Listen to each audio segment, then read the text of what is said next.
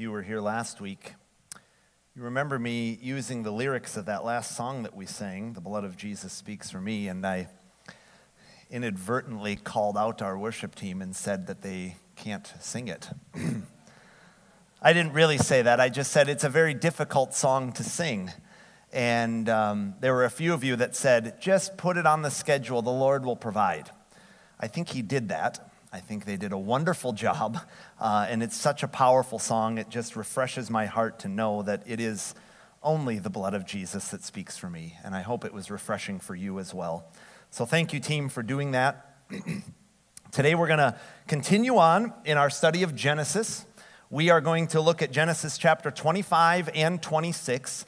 So last week we, um, we recognized some wonderful things about God, not just being, so we, let's take you on a journey here. We started with God as the provider, but then God is the supplier. And now today, He doesn't just supply our needs, we see that God is actually generous and he is generous with more than what we need, many blessings. So you can think of the word blessings today, you can think of the word of abundance today, because that's what we're looking at. That God is not just someone who meets the bare minimum requirements of our day to day, He actually goes above and beyond what we could ever imagine, and He blesses us in generosity.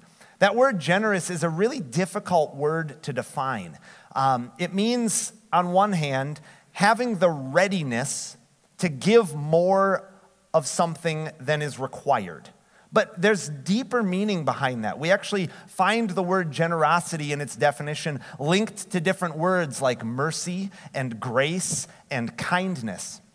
So, generosity is more than just an abundance or an excess of something, it is thoughtfulness in mind, in heart, and in action toward others. It's selfless, is what we're looking at. Another definition says that it's the giving of something of value to someone. But value is so difficult to gauge because each person places value on things differently. A $5 bill to a small child is extremely valuable. But to an adult, you might say, that $5 is considerably less valuable, even though the value is still $5. So there's more than just a stamp of actual currency or value on something. It kind of depends on the giver of how much they value it, how much the receiver values it. So that's why generosity is such a hard thing to specifically divine, or define. You see, attitude comes into play too, because if we are negative or greedy or selfish, then the things that we see in front of us that could be viewed as generous or having value suddenly lose all their value because maybe our attitude is poor. Maybe we wished there would have been more, right? When you offer a child a cookie, don't they want two? So they don't value maybe as much as they should. And we get caught into that too, which makes generosity really difficult to define. But if we try to make up or combine definitions, here's what we find generosity is something of value to both parties and is more than is required. It's given out of sacrifice, kindness, and love. Generosity is an act of gracious self giving. How many of you have gotten a bouquet of dandelions from a child? Right? Raise your hand. I want to see this because I think it's a lot of people. Yeah, thank you. Aren't the kids so excited to give that to you? Every time they do it, over and over, right? It's like every time they go outside, you get a brand new bouquet of dandelions.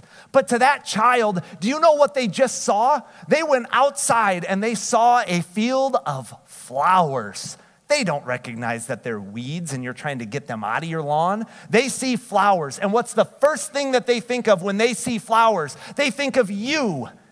They pick those flowers and they go, Nothing else matters. I'm going to give this to the person that I love. And they give you a bouquet of flowers. Do those dandelions have value? Or are they weeds? Was that child generous to stop everything that they could have been doing and say, I can't wait to pick these and give them to the one that I love? Do you see the value that's in those dandelions, even though maybe your perspective is great, I just throw the ones away that are rotting from yesterday and I'll put new ones in their place? That's why generosity is so difficult. It takes the recognition of someone else's actions and their heart to say, wow, what a valuable gift. What a valuable action they just gave. We're going to see today that God acts the same way towards mankind. By his very nature, he is graciously giving things of value to us, things above what is required to mankind. We're going to look at Genesis chapter 25. We're not going to read chapter 25. We're only going to read a few verses from chapter 26. So let me summarize.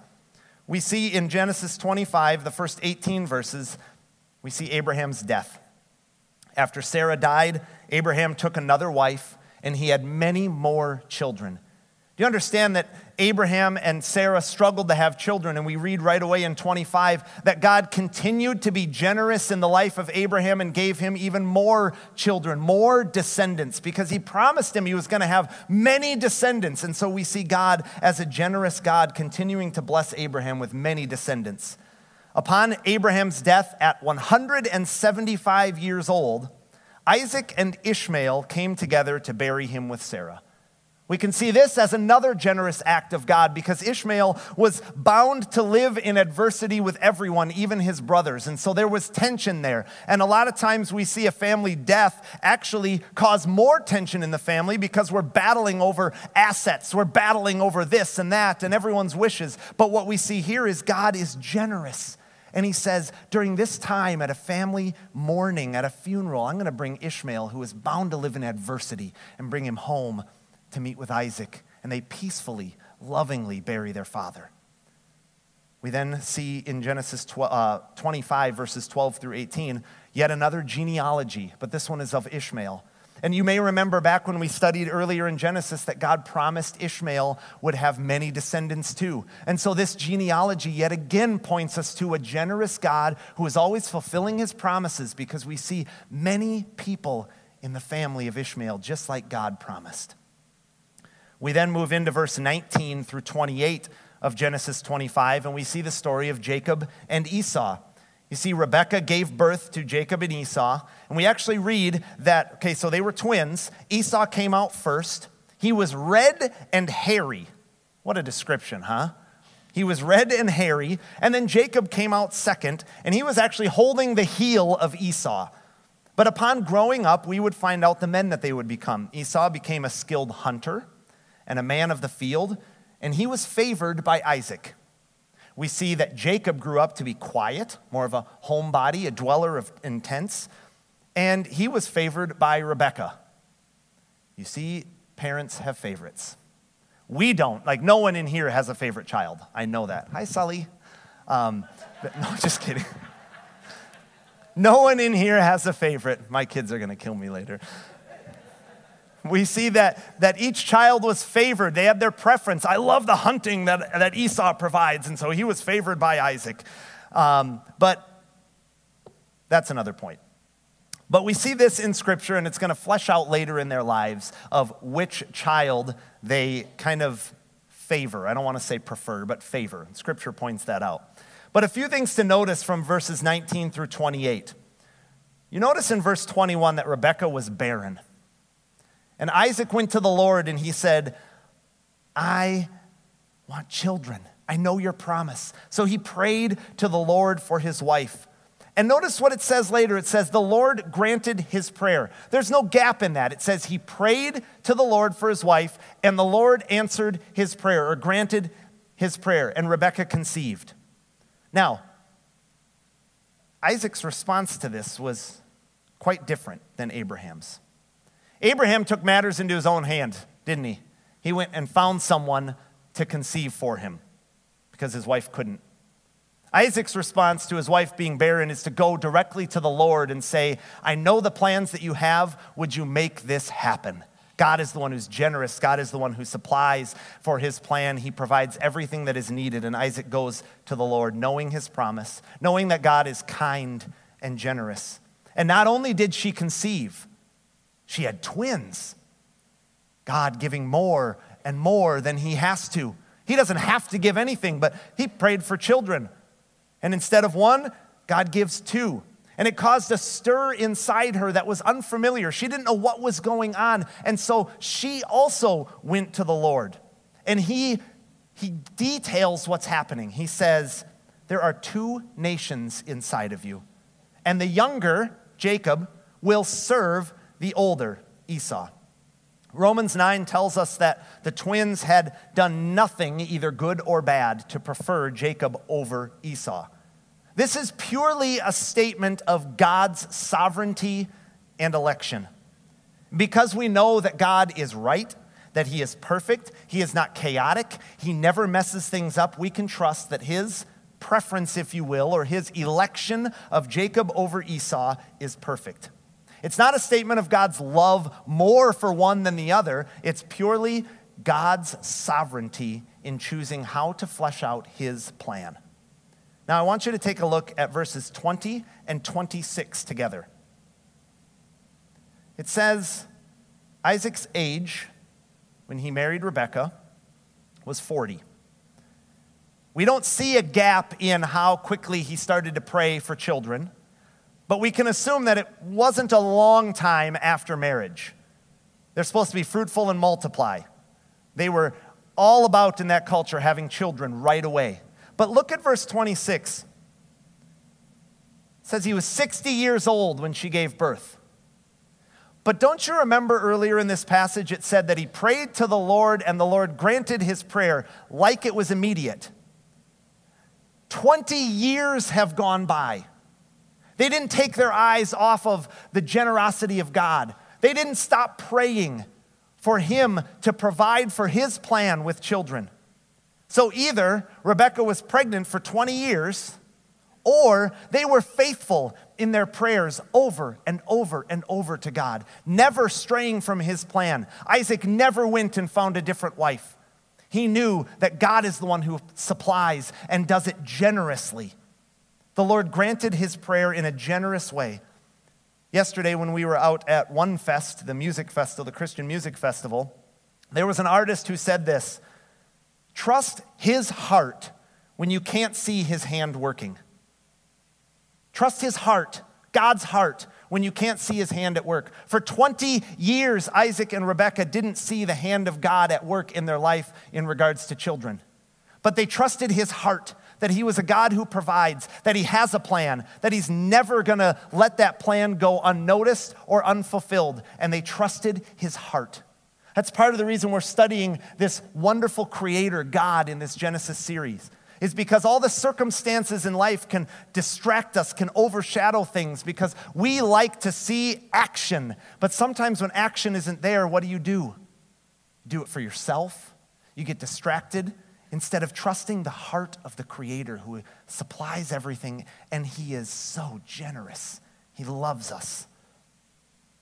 We move into the end of chapter 25, and we see this birthright that's given to Jacob and Esau, specifically to Esau. And we see that Jacob, later in life, they have grown up. He was cooking and Esau was hungry. So remember, Jacob is kind of a homebody. Esau is a skilled hunter and he works outside. So he comes in, he is famished. He demanded food when he came inside, and Jacob took advantage of this hunger, and he got Esau to agree to give up his birthright. See, this was a man made practice that you appoint your firstborn as the one who gets the birthright. This, this wasn't like a God ordained thing. Man did it because it honored the firstborn. And Jacob said, I'm going to find a loophole here. So he took advantage of Esau's hunger. And Esau agrees I'll give you my birthright. He actually says, What good is a birthright? I'm basically dead. Now, this could be an emotional reaction to hunger. Anyone ever had an emotional reaction to hunger? Right? Yeah. You start the diet and you're like, I got this, right? I am going to do this diet thing. And then two hours later, someone's eating a cookie and you're like, I'm done. I'm basically dead. I might as well eat the cookie, right? We don't know if Esau's reaction was purely from hunger, like, I'm so hungry and no one's gonna feed me. What good is the birthright? I'm basically starving to death. Or if he just completely dismissed the importance of the inheritance. We know that he dismissed the importance of the inheritance because he gave it away. And it says he actually despised the inheritance. He had no forward thinking. He didn't care about what was promised. He didn't care about God's plan. He said, I'm just giving it up. R.C. Sproul says this about these two Esau is a profane, rough and ready man of the field who short sightedly gratifies his appetite and despises the family's future inheritance. But despite his dishonesty, Jacob has farsightedness to value the inheritance. It's not giving credit to him that he did the right thing in tricking his brother. They were both wrong. But we see that Jacob took to heart the promise of God. And he was looking to the future and he said, I want to be the one. I want to be part of God's plan. So Esau gives up his birthright. It's the end of chapter 25. I want to focus on the first five verses of Genesis chapter 26, where we see the promise now that we've seen many times given to Abraham, now given to Isaac. I want to read to you those verses, 1 through 5. Now there was a famine in the land, besides the former famine that was in the days of Abraham. And Isaac went to Gerar to Abimelech, king of the Philistines. And the Lord appeared to him and said, Do not go down to Egypt. Dwell in the land of which I shall tell you. Sojourn in this land, and I will be with you and will bless you. For to you and to your offspring I will give all these lands, and I will establish the oath that I swore to Abraham your father. I will multiply your offspring as the stars of heaven, and I will give to your offspring all these lands. And in your offspring all the nations of the earth shall be blessed, because Abraham obeyed my voice kept my charge, my commandments, my statutes, and my laws. I hope you recognize in that promise the great generosity of our God. You see, we see this promise repeated over and over because man is forgetful. We forget that God is always providing, He is always looking out for us. We are always on His mind because we are part of His plan. So we see the generosity of God in verse 2 where he even appears to mankind. He appears to him and then he guides him. We don't deserve God to be right in front of us, giving us any sort of guidance. We constantly turn our back on him. We constantly are doing our own selfless deeds. We keep saying with our actions, maybe even with our words, that we don't need God because we've got it all figured out. But yet, God, as a generous God, appears to man and he guides him. But then look at all of the I will statements that we read in just those few verses. I will be with you. I will bless you. I will give you these lands. I will establish the oath that I swore to Abraham. I will multiply your offspring. I will give them all these lands. I will make all the nations of the earth blessed through you.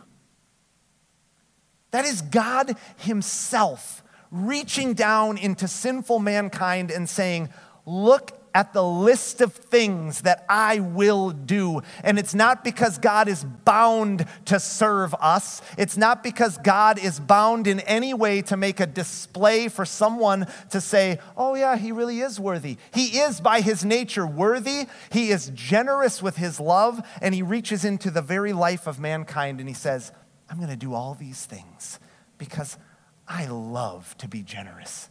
That's the God that we serve. What I've noticed for myself is that I don't recognize something in its fullest unless I am really watching for it, unless I'm really paying attention. You could ask my wife when she asks me to look for something, right? It's like, oh, no, it's not here. I don't know, it's gone, right? It's how men look typically, if we're stereotypical about it.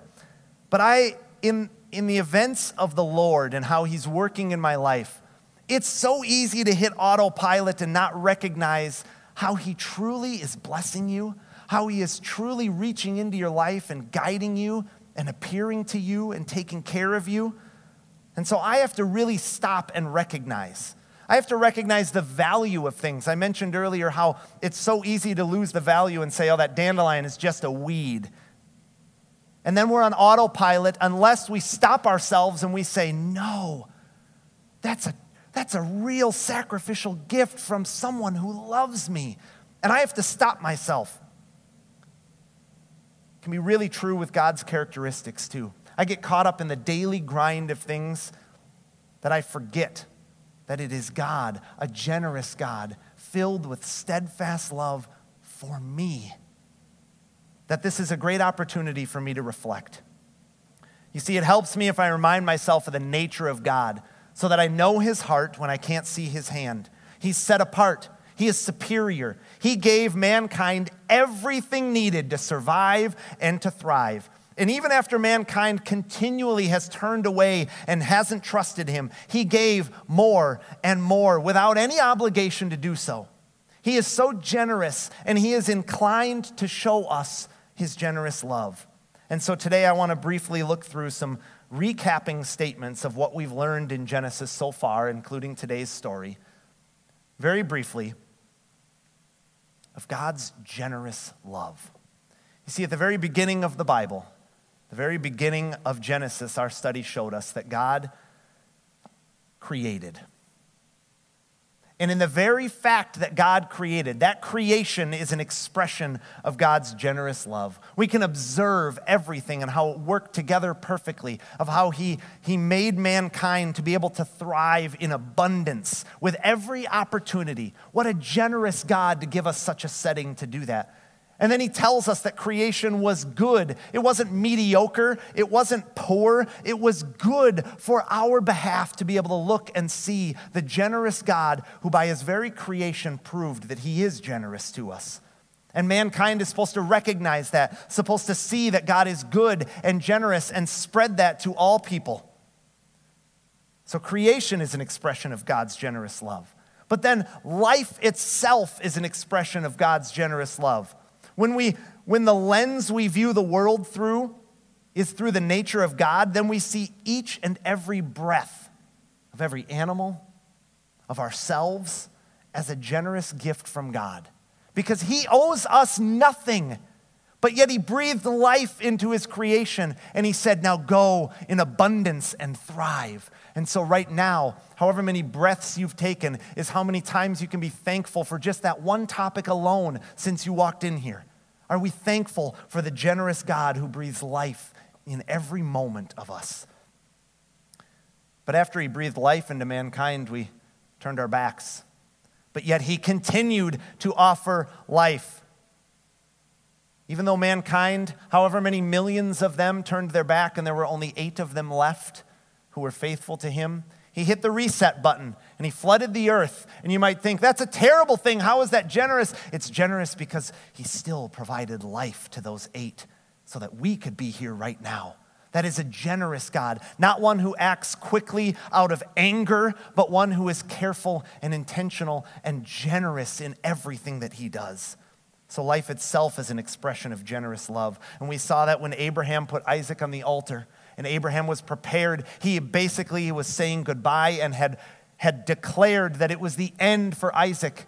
But God breathed life into Isaac once again. Now, Isaac didn't die. I say breathed life again because it was basically in Abraham's mind this is the end.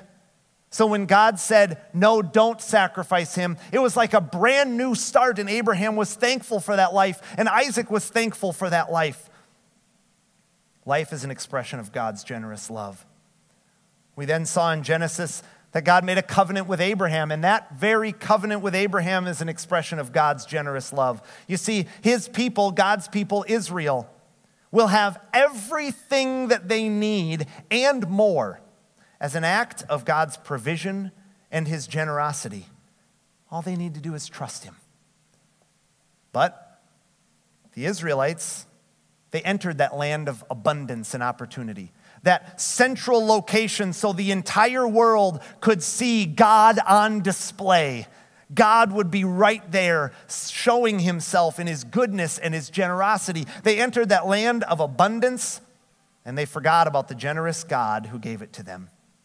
They started acting like it wasn't enough. They acted like it was theirs, and this led to war and self destruction.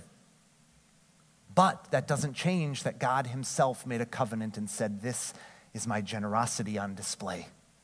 And even after they turned their back, he still showed his generosity with a commitment that he made to mankind. That covenant, but that day to day commitment to provide is an expression of God's generous love. All the way back to the beginning, Adam and Eve didn't trust the generosity of God. They believed he was holding out on them. They believed that of all the things in the garden, that wasn't enough. And all it took was a little serpent to get them to think that maybe God wasn't so generous. Maybe God is holding out his best and we need to go and find it. And that is a lie. That is a lie from Satan himself. God is always generous. God is never holding back from you because He is filled with generous love and He is inclined to take care of you more than you could ever imagine. So His commitment to mankind was an expression of love.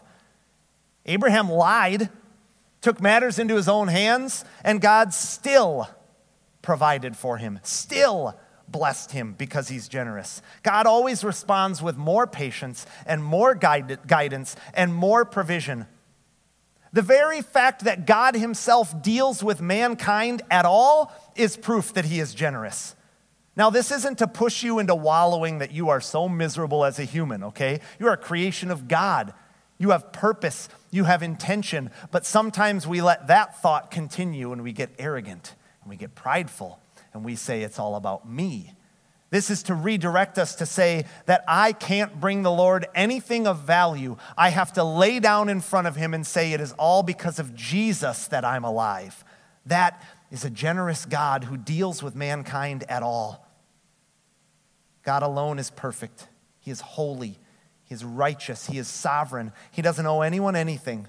And so the fact that we see constantly that He is interacting with mankind is generous. The very fact that He is thinking about us is generous. There was another artist last night who has a song out that these lyrics just penetrated my heart and it got me thinking about this idea of generosity, so I'm including it this morning. Matthew West sang this last night. Who am I that the king of the world would give one single thought about my broken heart? Who am I that the God of all grace wipes the tears from my face and says, Come as you are? Doesn't that sound like a generous God? Where you don't have to bring anything to Him. You don't have to put on a show. You don't have to clean up. You don't have to wear something special. You come just as you are with your arms wide open and say, This is all that I have. And God says, Perfect. Because I'm generous and I give you my son so that you can have eternal life. That is a generous God. You see, the gift of Jesus that we read about in Scripture, that is promised from the beginning of mankind, what an expression of the generous love of God. Mankind repeatedly shows greed, lack of appreciation, lack of recognition to God as the supplier, but He doesn't stop. He doesn't stop showing His generous love. He doesn't just merely continue to provide for us, He doesn't just merely continue to watch over us, but He recognizes what we truly need. And He doesn't just say, Here's some blessings that I'm going to throw your way. God Himself is so generous that He Himself came to earth to save you. God Himself did that. He probably could have come up with something else. But no, he said, This takes me, God, as Jesus Christ, to come down to save mankind and to definitively say, It is all because of God. I am generous, I am loving, I am kind, and guess what? You can't earn it. I'm just giving it to you as a gift. That is the God that we serve. He is so generous. He lived a life, Jesus did, of sacrifice and generosity, even towards his enemies. And he was able to do that because while he walked the earth, he was convinced of the idea that God was not holding out on him, that God was always supplying everything that he needed. Jesus didn't pursue his own thoughts of saying, I got to fight for myself. I have to come up with some sort of a solution on my own.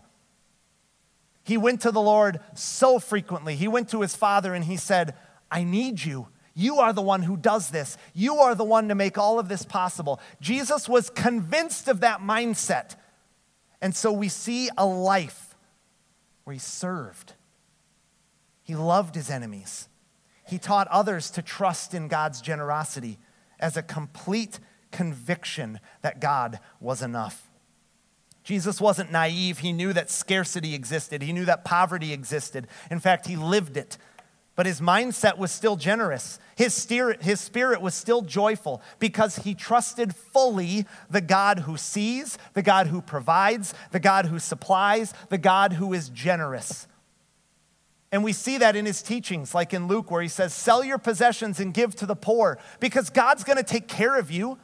You don't need any of that stuff because God is the one who is generous. We see in Matthew where he even says, Look at the birds of the air. They neither sow nor reap nor gather into barns, and yet your heavenly Father takes care of them. Are you not of more value than them? Isn't God generous? That the entire life of Jesus was never about self, and yet he glorified the Father he accomplished the plan of God. And the same is true about you. You don't need to pursue self. God has a plan for your life, and He is such a great supplier, and He blesses us with His generos- generosity, His love, that you never have to think about pursuing self because God is the one who is pursuing you and providing everything that you need. And we see proof of that in the life of Jesus. Jesus trusted that no matter the circumstance, God, God was not holding out on him. But we get distracted, right? You always think, man, that's such an easy way to look at it. We get distracted. Scarcity or lacking tends to prompt us to question if there is enough or if God really is holding out on us. Sometimes we struggle to think he probably isn't even going to provide for me. How in the world can I imagine that he's generous too? And we get distracted. But our definition of lacking or scarcity is in complete contradiction to the nature of God. He's generous, He's loving, He's sovereign. And when we operate with that definition of God, we thrive because we're part of His plan. When we operate with the other definition of God, that He's holding out on us, or that there's more that we deserve, then all of a sudden we start to justify our impulses, like Abraham did, where he had to go pursue someone that could carry on his descendants. We justify our impulses to serve self. We justify things that we say, I'm going to take care of me and mine before anyone else. Because after all, our definition of God is that we don't believe He will take care of us, so we need to do something about it. That's in direct contradiction to the nature of God as a generous, loving God filled with grace towards us. And we know that because Jesus went to the cross for us. And as the ultimate expression of generosity, he died for us. Never thinking of self, thinking of you. Knowing that you couldn't do it on your own. The generosity of Jesus to say, I'm going to lay down my very life for mankind. The ultimate expression of God's generous love. Jesus' death turned death into life. Jesus' death turned scarcity into abundance.